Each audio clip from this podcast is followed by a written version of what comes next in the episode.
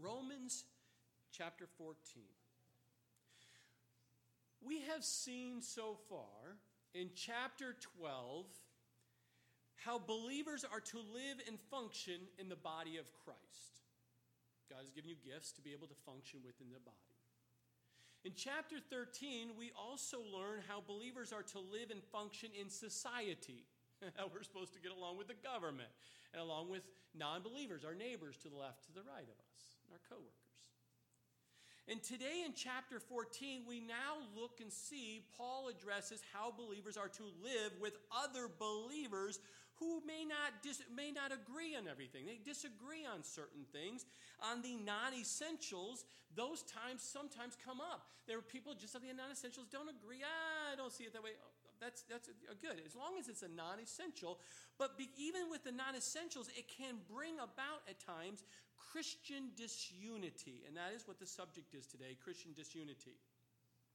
And we see Christian disunity, sadly, has always been a major problem with God's people. It's nothing new under the sun here.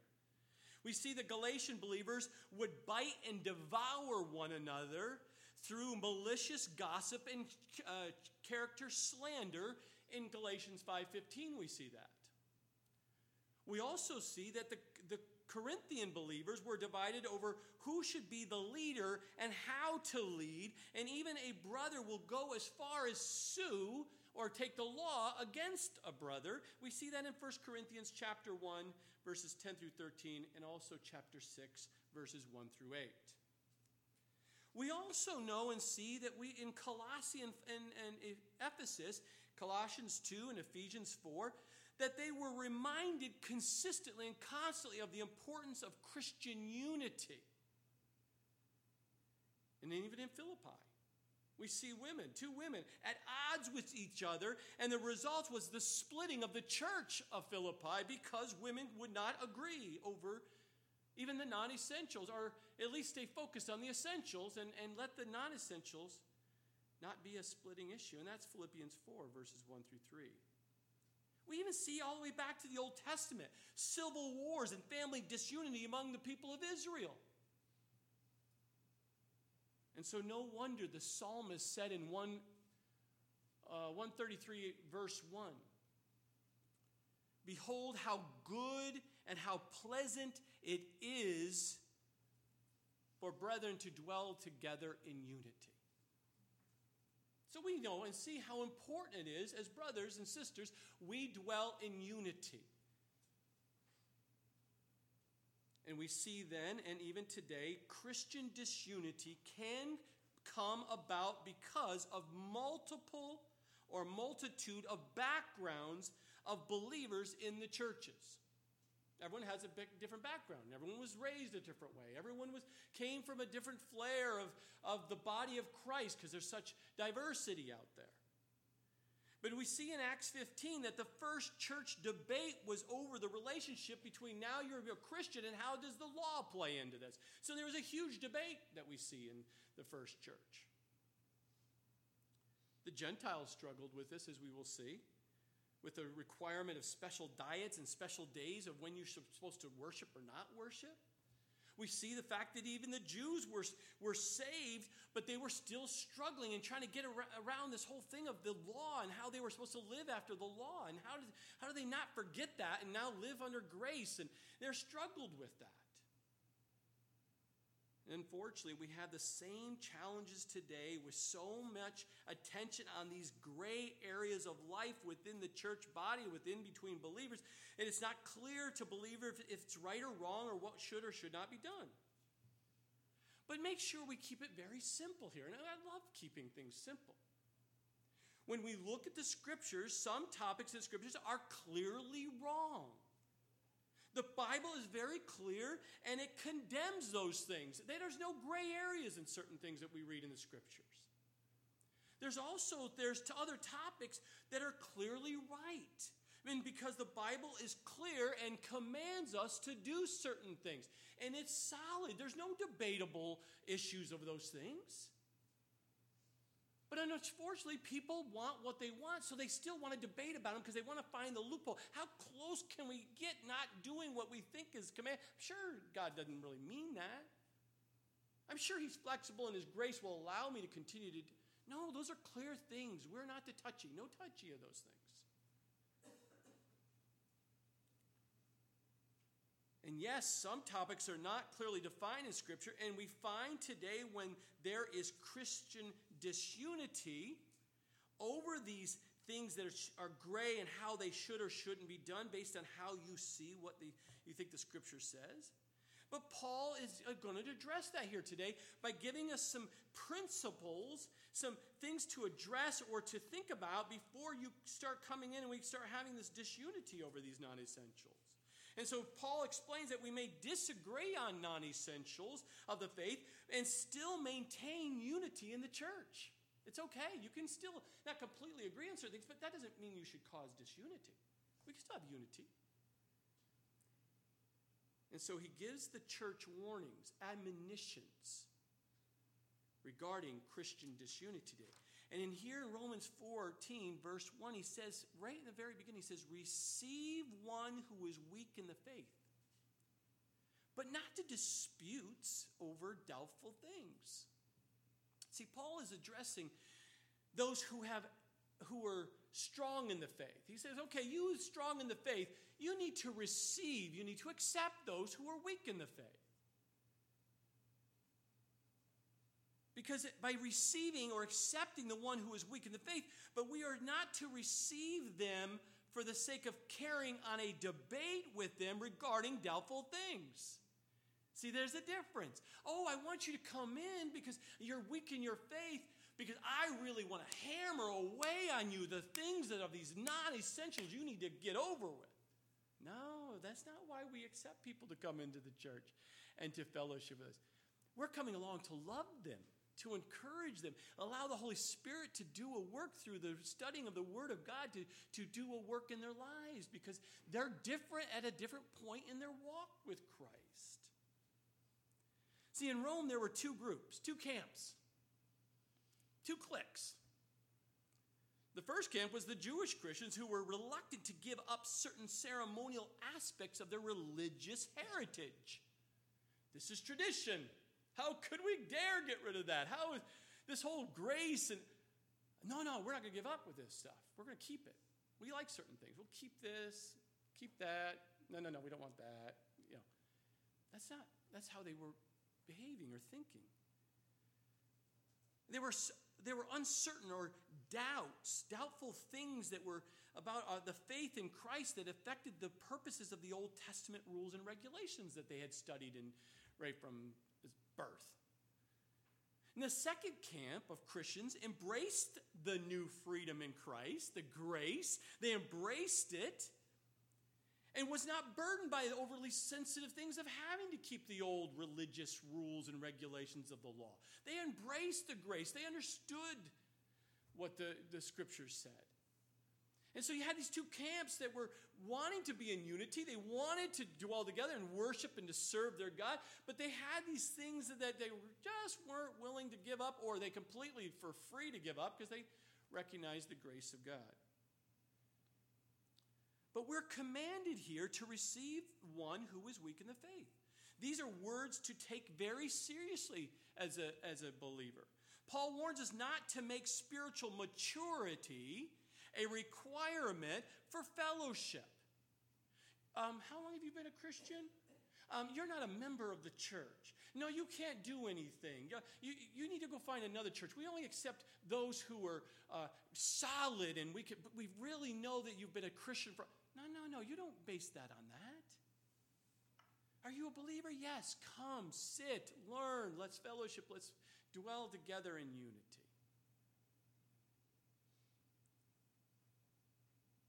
Paul warns us to make not make spiritual maturity a requirement for fellowship, but we should distinguish between someone who is weak versus someone who is rebellious. That's a whole other issue. Why? Because there are some Christians who will come into the fellowship or come around you that are weak because for four reasons. They're baby Christians. They just got saved. They just, they, they're just babe Christians and they don't know. They have never opened up the Bible only because of one person opened up the scriptures, shared the good news, they got saved. Now they're looking for a place to learn. Another reason is they could be, not only because they're a babe in Christ, they could be sick or diseased. They, they could have legalism. That was their background. They were so come from a denomination that was so much legalism that that was causing them to be sick and diseased. They're still trying to heal from what they were taught in the past. They may be malnourished. They could be a lack of sound biblical teaching for all these years that they've been a Christian. They've been topicked out on all kinds of things but they haven't really studied the scriptures in totality, in context. It's going to take them time to grow and mature. And it's okay. We're going to be patient. We're going to love them and help them, and encourage them. Or it could be the fact that they lack exercise. There was no, there was needing ex- exhortation in their life. They're not used to someone saying, You really need, to encourage you. I want to encourage you to take these steps of faith. You need to learn and you need to grow. You need to understand the scripture. Do not do those things. See, people don't like that. They've never been exercised. Have you ever gone from no exercise to an exercise program? The flesh really gets really ugly. It's the same thing within the Christian body. You're trying to teach them and exhort them in the truths of God, and they do, their flesh gets ugly. They don't want to be told. But the scripture is very clear. It's encouraging. It, it's good. It's right. That's why we allow people to come and to sit and to grow. Because if they learn how to pray, if they learn how to study the Word of God, and if they learn how to fellowship in unity, ultimately they're just going to naturally want to serve their God. They want to serve the Lord freely, whatever, Lord, you want me to do. It's a beautiful thing. Now, he gives, he doesn't leave us, you know, hanging there going, okay, what's doubtful things? He, in verse 2, he, Paul says, For one believes he may eat all things, but he who is weak eats only vegetables.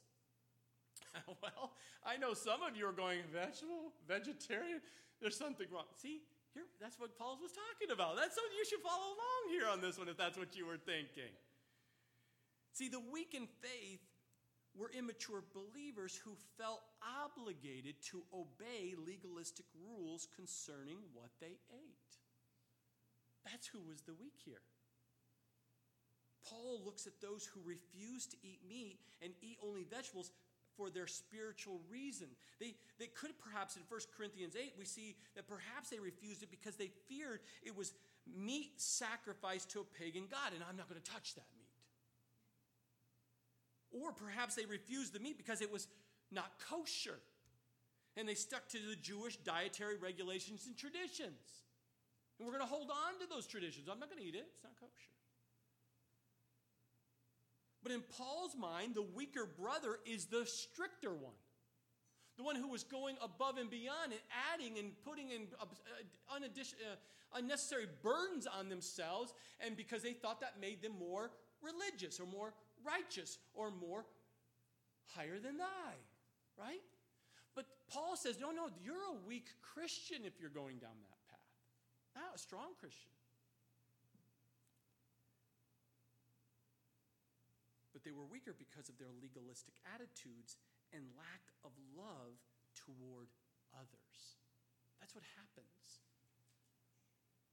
Undoubtedly, this, these weak ones did not see themselves as weaker. They actually thought they were strong in their faith. It's like they thought they were the strong ones, and the meat eaters were the weak ones. You can't restrain yourself. You don't have self control, self discipline. It must, because you're eating that meat, you you, you still need to grow up. No. See, some legalism was a way of making us think that we are strong, and those who don't keep the rules the way we do, then they must be weak in their faith. But that's not what Paul is saying to you and I today. In verse 3, he says, Let not him who eats despise him who does not eat. And let not him who does not eat judge him who eats, for God has received him. Brothers, sisters, God loves the meat eaters and the vegetable eaters. He loves them both. So we're not to despise someone because of their stance on a non essential thing about eating meat or not eating meat. It shouldn't cause, cause Christian disunity. The Church of Rome was, uh, was to welcome into its fellowship those Jewish believers who were finding it difficult to go out or go into from or, or kind of separate from their religious, legalistic path. But we're not to judge someone because of that stance that they were finding themselves still in. The tendency of those who eat whatever they want look down upon those who still in their conscience says i just can't let go of those that tradition yet. I still think there's i, I, I can't eat that meat. And, and, their conscience still puts on them that they, they shouldn't touch that. So the ones who have been free their conscience is free they realize of the grace they're not to, you know to condemn or judge those who still eat the meat. Give them the freedom. God will do the work in their lives. Who are you to then to, to judge them freedom is, is, is such it's such a it's a great thing. It's so great to have that freedom finally, especially if you come from a legalistic background and have the freedom in Christ. But the challenge and the warning that we get here from Paul is that we don't want to then become some religious superiority over those who still are growing in the faith. That's a danger. We don't want that to happen. Or vice versa, the person who does not eat everything must not sit in judgment upon the one who does still. I think St. Augustine says it very clearly for us as Christians today. Take note of this. St. Augustine, I've heard this repeated by so many teachers over the years. In essentials, unity. In non essentials, liberty. In all things, charity. On the foundational essential faith, essential faith, the faith essentials, we must have unity. That, that, is, that, is, that has to happen. But in the non essentials, we just have to give liberty. Let, let God work that out in those lives. And all these other things, these other little emotions that we can get caught up in. Charity. Be gracious. And then, verse 4, he says, Who are you to judge another servant? To his own master he stands or falls. Indeed, he who he, he will be made to stand, for God is able to make him stand. See, Paul reminds us that it isn't our place to pass judgment on any fellow Christian. They stand or fall before their own master, and that is God and God alone. You're not their master, you are not to lord over them. God is able to make those meat eaters stand, just like He's going to help those who are vegetarians stand. The strong as well as the weak will stand before the Lord and is able to make them stand, stand firmly in their faith and their walk for Christ. Remember, it is so encouraging to know that our success in the Christian life does not depend on the opinions or the attitudes of other Christians. God is Jesus who defines us, not all people to the left or to the right of us. And as a servant, Christians should be busy working for the Lord. Then they will not have the time to judge or condemn other Christians. Believers who are busy winning souls to Christ, having more important things to do than critically investigate the lives of other saints. Verse 5 One person esteems one day above another, another esteems every day alike. Let each be fully convinced in his own mind. He who observes the day observes it to the Lord, and he who does not observe the day to the, to the Lord, he does not observe it. So we Paul gives us another. Besides the food, let's talk about these religious days, these festivals, the Sabbath. Let's talk about these things because these are not essentials and it's causing division. It's causing Christian disunity here among the brothers and sisters. And there's considerable diversity in the early church. Some believers regard certain days as more sacred than others. The Old Testament law had declared that uh, feast days were um, uh, consecrated or in, to God in a special way, and the Sabbath, for instance, had its own set of rules that they were to follow. Other believers, however, regarded all days of the week as Sabbath. Every day you worship God. Every day you honor God. Every day you served your God. There wasn't a day that you shouldn't worship and serve Him. Wasn't just a one day thing a week. But again, it should not cause division or dis- Christian disunity. Allow God to work in their life as they mature and go from weak to strong and understand that they're to worship God all day, every day, and to serve Him. But it's based, notice, it's based on the believer's conscience. It must be convinced for him or her whether or not to regard certain days more sacred than others. And those who observe special day or days do it in honor of the Lord. Whatever your conscience is saying and whatever the Lord has put in your heart to, to, to that special day is a sacred day for you and your family, if you're convinced of that, your conscience, it, do it to unto the Lord. Don't do it for anybody else. If you worship and serve Him every day, do that unto the Lord. Don't do it because of someone tells you you have to. Your conscience needs to be right with God in those things. And then the second part of six is we see, He who eats, eats to the Lord, for he gives God thanks. And he who does not eat, to the Lord he does not eat, and gives God or and gives God thanks. So whatever the stance or position you find yourself, just honor God and give thanks to God. Just praise him for what he's doing in your life at that point in time. There's no difference in their motivation, but both conduct themselves in such a way as to please their Lord. For none of us lives to himself and no one dies to himself. Paul says these, well, so all these believers live out their lives accountable to God. You know, you don't live just for yourself. You don't live for yourself. It's not all about you. It's, it's not all this selfish focus kind of, I'm, even in a religious realm, that's not what you're supposed to be doing. Whatever you do, be accountable to God. Decisions about these special days and what you eat are not made in isolation, but in accordance with the will of God as understood by the individual that God is speaking to. And we've got to constantly have to remember that we don't live in isolation bubbles as a Christian. We all have an influence on other people around us daily. And we must understand that from the beginning to end,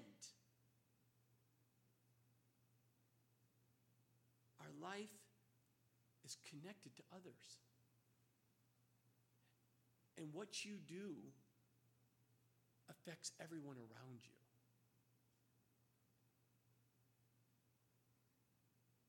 Did you hear me? That what we choose to do, good or bad, affects those around you. Just be in the will of God do what He's calling you to do. Make sure your conscience is right with Him. And then just honor Him and glorify Him and just love Him.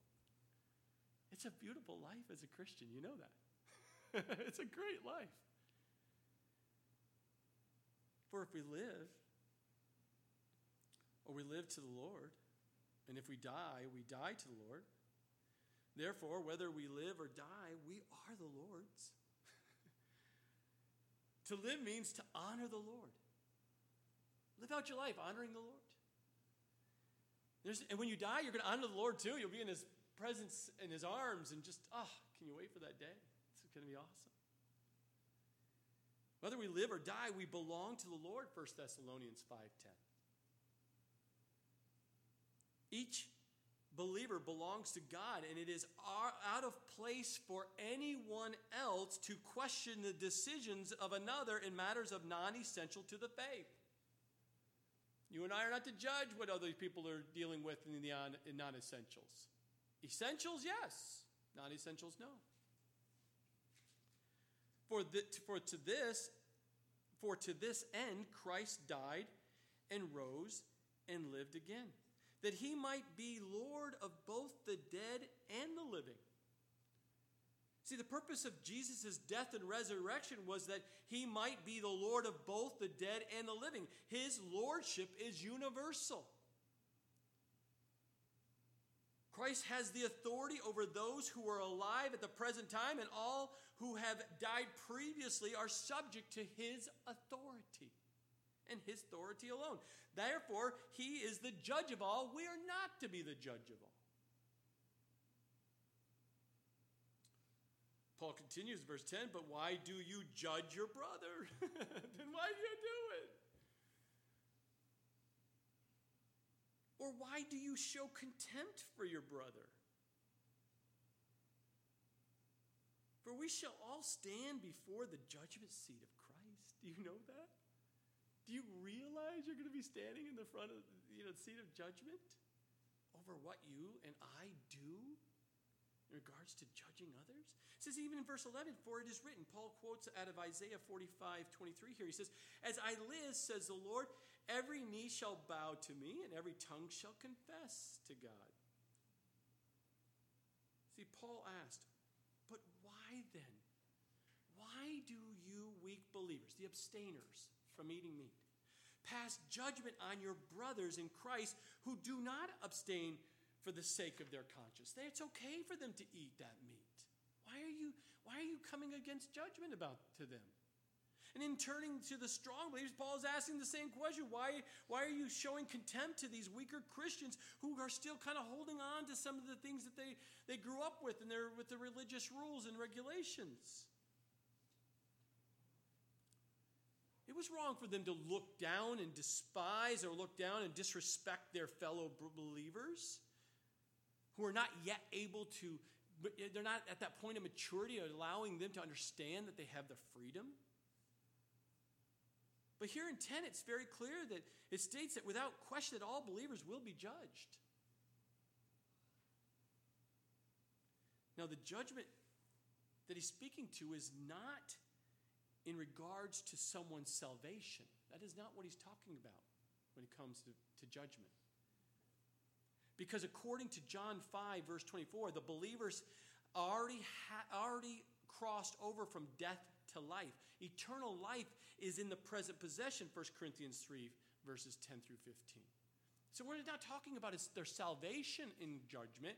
They're talking about what they did as Christians while they were on this earth and how they treated and loved others. And, and, and it was in unity in the body, serving and doing what God's called them to do.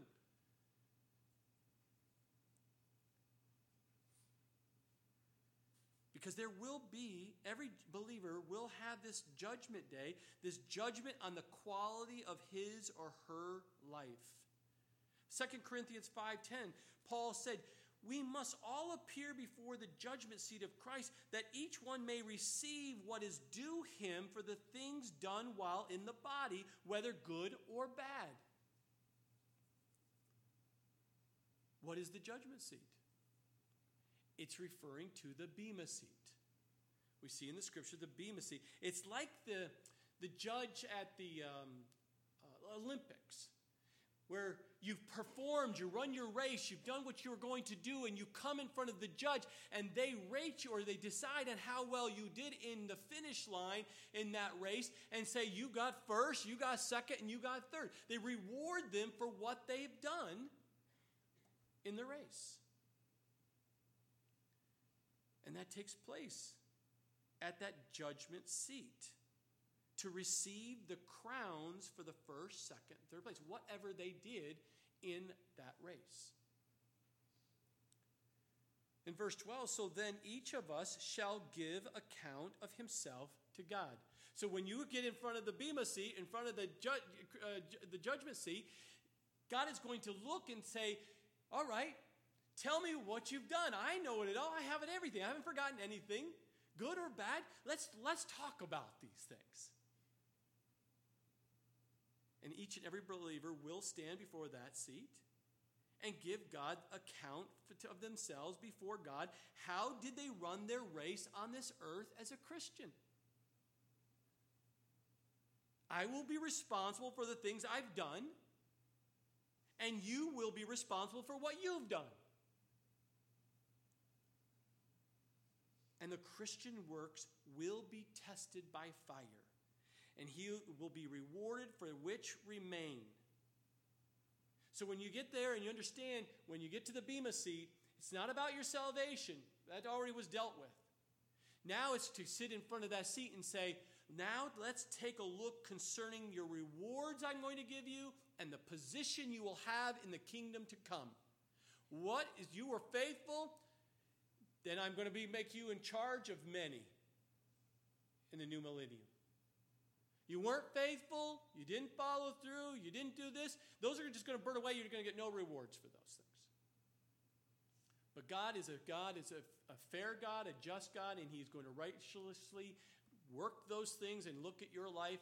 And, it goes all down to the attitude you had, the heart. It's what it's all about. It's not the volume, it's not the amount of money you've given to the Lord. It's not about the amount of hours you've given to the service of the Lord. It's not the amount of people you've reached with the good news and the gospel and, and they, were, they became saved.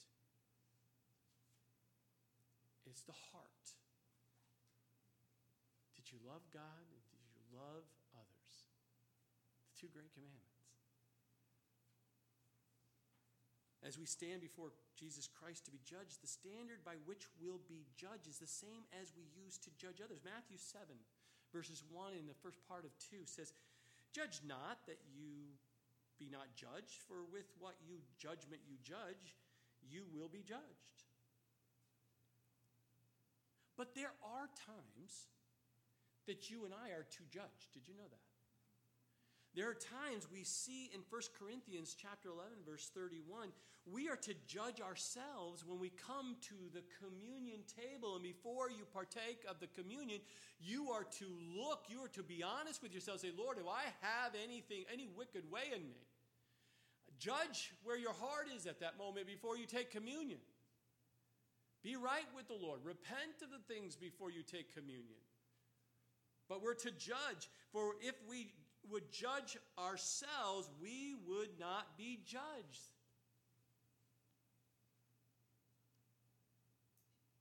So the Lord is going to take a look at the works of our motives. And unfortunately, much of Christian work today Individuals do it for psychological reason. It is for their self-focus, self-gain, and self-fulfillment. I just feel like I need to do it, and for my own sake and say, I just I gotta fulfill that for myself. But remember, the long run, the long race. This is this is a this is a long race. This is not a short little sprint here. The long run is that the soundness of our faith is established by the quality of life it produces. What people say and do is the most accurate indicator of what they really believe. And that's what we want. Our actions and what comes out of our mouth and what people see coming from our lives is good fruit. Not bad fruit.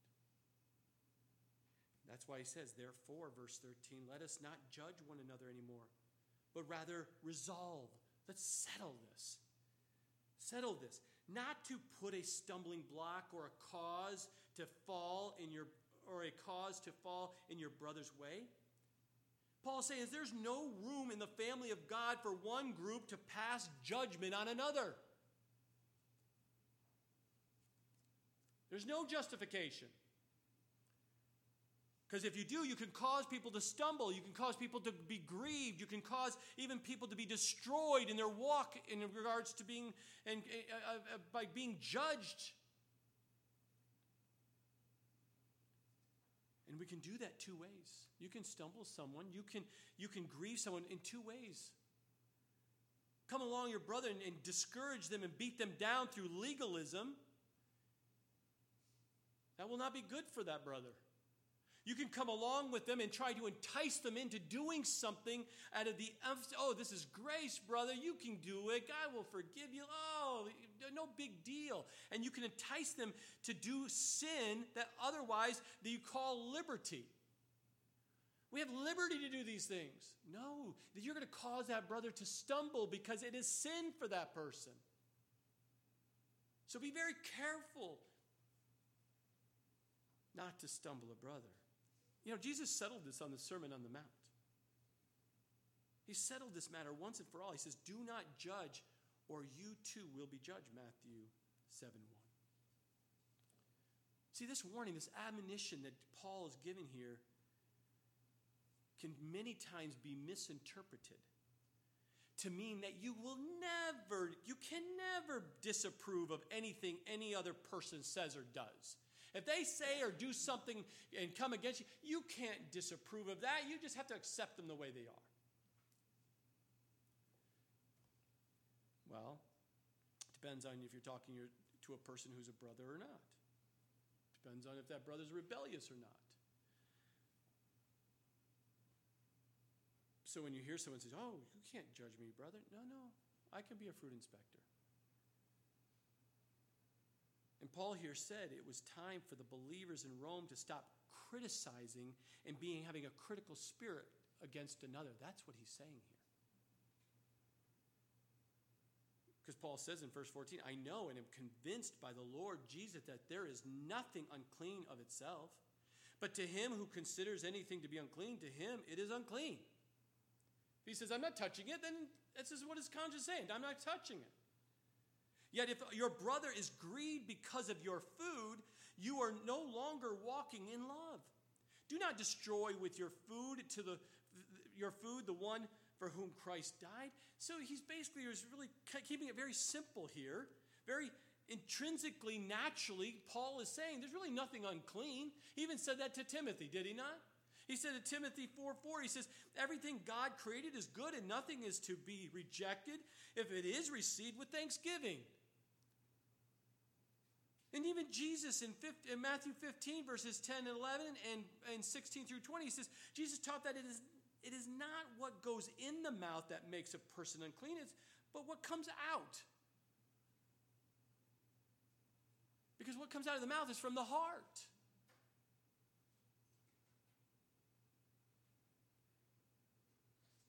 But Paul was not saying that sin is a matter of personal opinion either. He was not teaching that as long as we think something is okay and say it enough times over and over and like it's true, then it's okay for us to do it and, and you'll just have to accept that in me. That's the latest that we see today. Someone just repeats a lie long enough and knows that at some point someone's going to actually think that's actually truth. It doesn't change it. It doesn't change the fact that still that's false. Scripture clearly teaches that certain things are wrong. And there are, however, there, there are, however, other matters about which there might be legitimate differences of opinions of how to approach something. And that's okay, as long as it doesn't cause disunity among the brothers.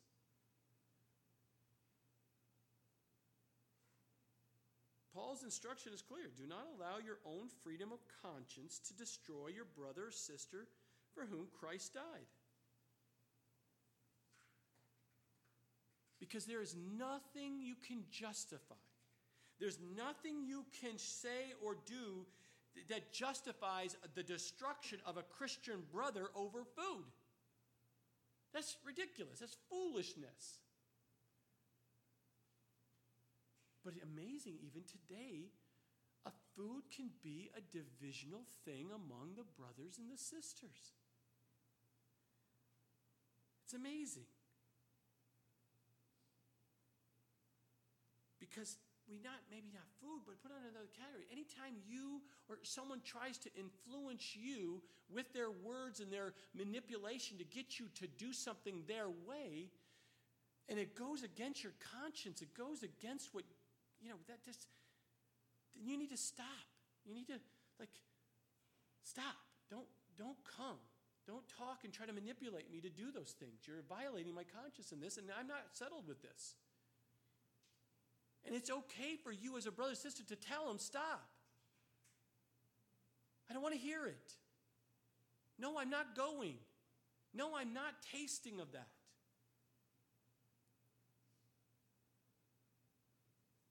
If I consider something to be unclean, then for me it is unclean, and there's no touchy for me. And I don't care how you're going to try to convince me to touch it. I'm not touching it until God says it's okay for me to touch it. And why should we have that passion? Why should we have that firm foundation in that? It's because my relationship up to God is based on faith and it's not based on sight. It's certainly not based on my belly.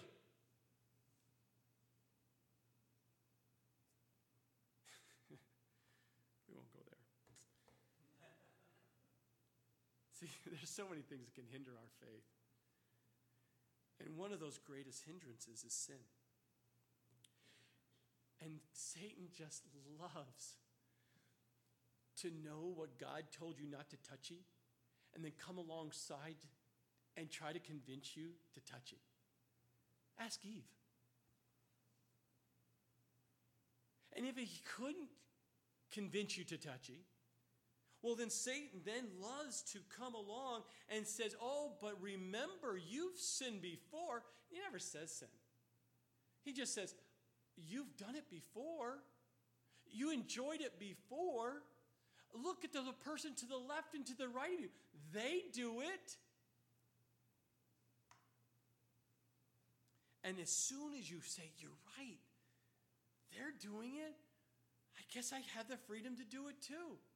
Forgetting that God told you, No, you're not, you don't have the freedom to do it and you go follow through and do it. And now what happens is Satan comes along and says, Ah, accuses you. I told you. Condemns you. Oh, God is not going to love you for this. Keeps us from those things that God wants to give you and I. Satan loves to point out our failures and our weaknesses and claiming we are worthless for him. That's what he does. He tries to get you to go down paths just so that he can turn around and use it against you. But remember, but God. But God blesses you and I on the basis of his grace and love for you. That's what he bases it on. In verse 16, therefore, do not let your good be spoken of as evil. For the kingdom of God is not eating and drinking. These are not essential things, people. It's about righteousness and peace and joy in the Holy Spirit. For he who serves Christ in these things is acceptable to God and approved by men. Oh, if we would just stay focused on those things. The kingdom of God is not a matter of eating and drinking, but of righteous living. Pharisees, the Pharisees, these religious leaders, oh man, they had it so wrong. They are like many Christians today, they major on the minor things. They're so wrapped up into the minor things and verses, just staying focused on the essential things of the faith, keeping a simple, childlike faith. And those who do choose to serve Christ by recognizing that food and drink are secondary matters pursues the higher foundational essential priorities which brings pleasure to our God and it brings acceptance by others. Our liberty in Jesus and the freedom from the law is good. It's very good. But not if we use it to destroy another brother in Christ. And if we do that, then we it could r- truly, rightly be spoken of as evil as people watch upon what goes on. And we don't want that. And that's why Paul said, Therefore, let us pursue the things which make for peace, the things by which one may edify another not tear them down, edifying another. Do not destroy the work of God for the sake of food. All things indeed are pure, but it is evil for the man who eats with offense. It is good neither to eat meat, nor drink wine, nor do anything by which your brother stumbles, or is offended, or is made weak.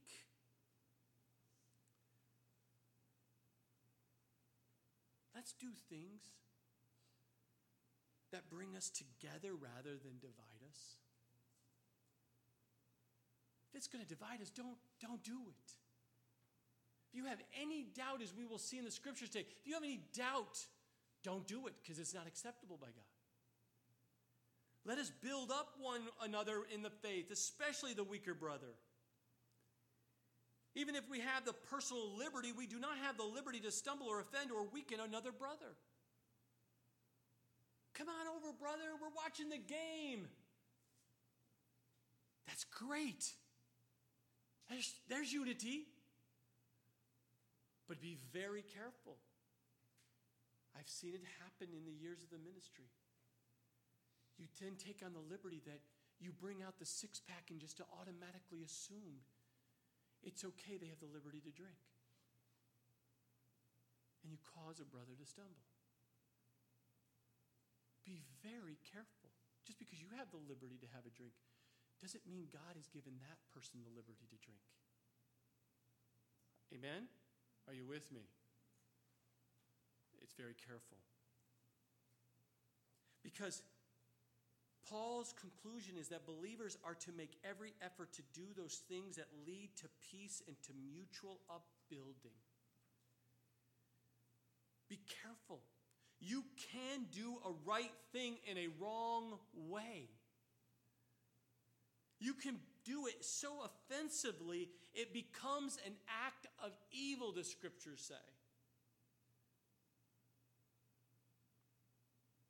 And although peace with God was the central focus, Paul is telling you and I today, the thought, the peace he spoke of here was the peace within the family of believers. Christian history shows numerous examples of people absolutely passionate about the non essentials, and they have felt at liberty to bring disunity in the church just to get their point across of what they want to have happen. You will believe what I believe. And they bring division for the sake of their particular petty fetish and their fleshly desires. I want what I want, and I'm going to convince you at the same thing. But we are not to destroy what God is doing in the body. Don't reach over just because you have a hammer in your hand, come over and have the liberty to think like you could just smack the thumb of the other hand. Do you not going to feel the radiant pain across the whole body? Yes, you will.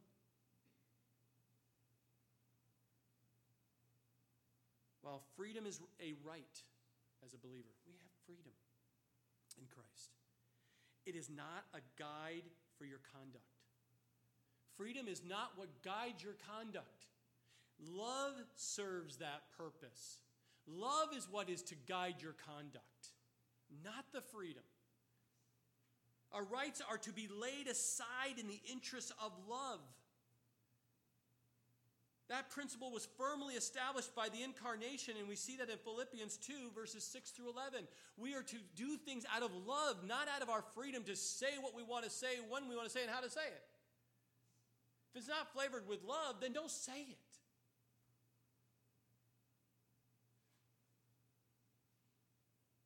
And he continues in verse 22, 22 he says, Do not do you have faith? Do you have faith, brothers and sisters? Do you have faith? Have it to yourself before God. Happy is he who does not condemn himself in what he approves. See, there are certain truths that all Christians must accept because they are the foundational essentials of our faith. Period. You must know those. Hold on to those. Don't let anyone come in and try to debate you to get you to sway from those. Those are false religions, those are wolves, those are false teach. You do not budge on the essentials.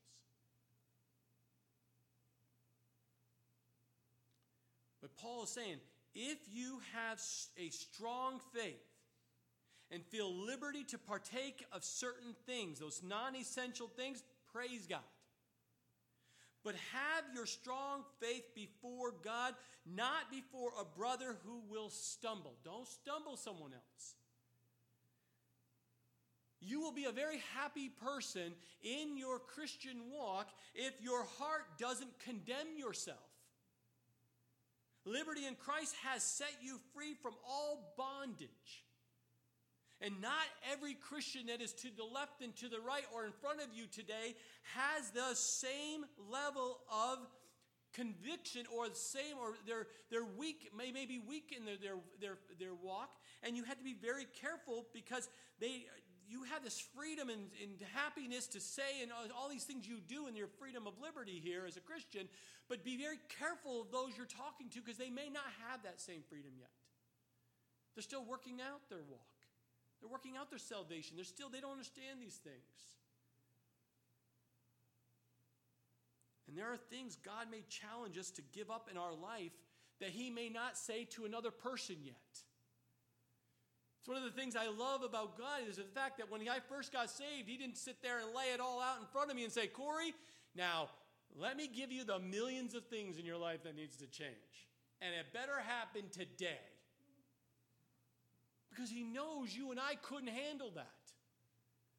I remember the six months to a year and year after year.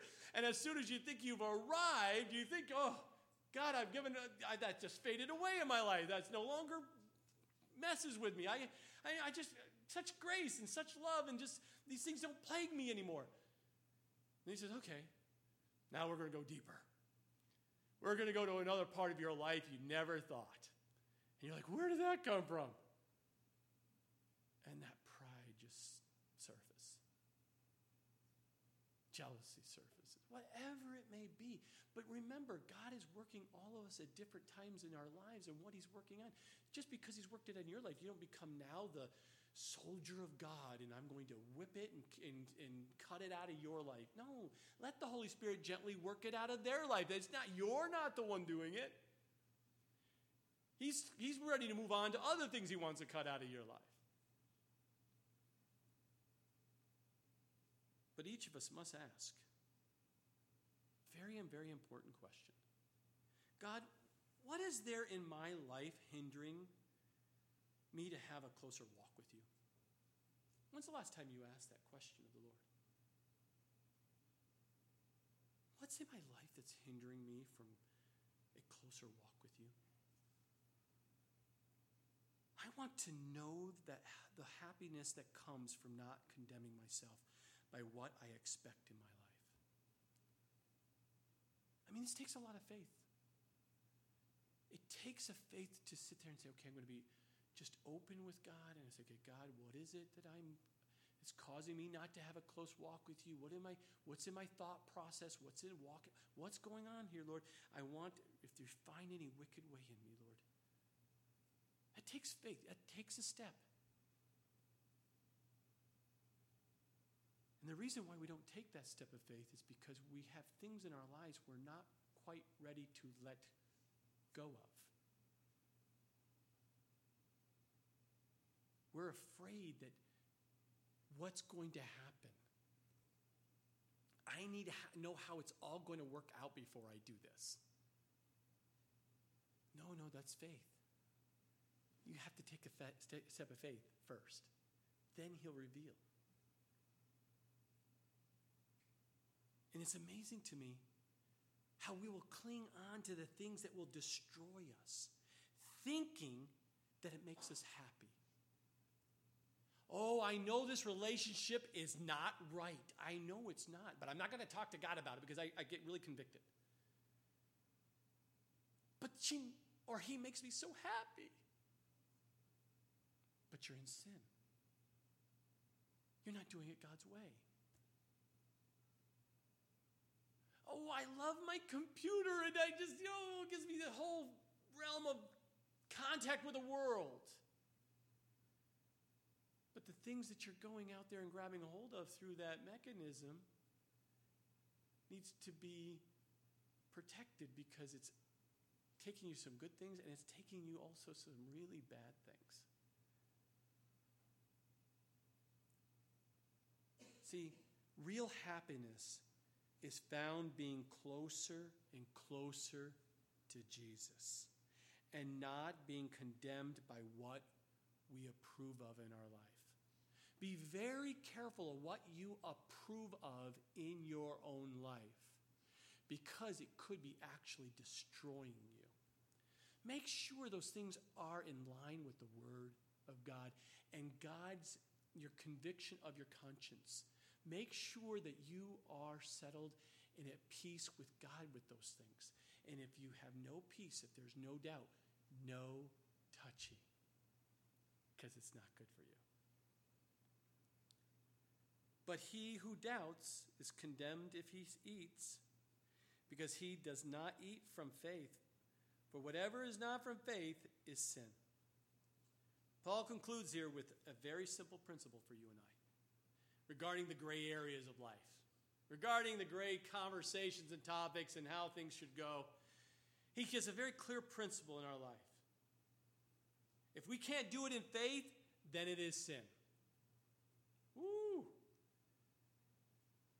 He, Paul hits hard when he writes, doesn't he? If you're about to do something and you are doubting and you're not clear and you're not sure and you don't have the peace of God and, and your conscience is not settled right and you're wanting to have it all work out the way you want, that is going to be sin. You better be very careful in your decisions. And Paul gives us a wonderful check on our tendency to justify for ourselves and the things we permit in our lives. And if we are troubled by something, it is, not, it is likely not of faith and as likely is sin in us. And God has called us to a life of faith. He asks us to trust Him. Trust in the willingness to put all of life before God for His approval. God, everything I'm doing, everything I'm going, every decision I'm making, and regardless of my life, I put in front of you, is this approval to you? Am I good to go with this? Or are you tell me, God, I'm not supposed to do it, regardless of how much I want it? If you say no, I will, it's a no. Because I want a says, and I put my head on the pillow, I want to know I have that conscience of just, of just peace that I know that I'm in the will of God. And I'm doing it by faith, even though I don't know how it's all going to play out. I just know it's the right thing.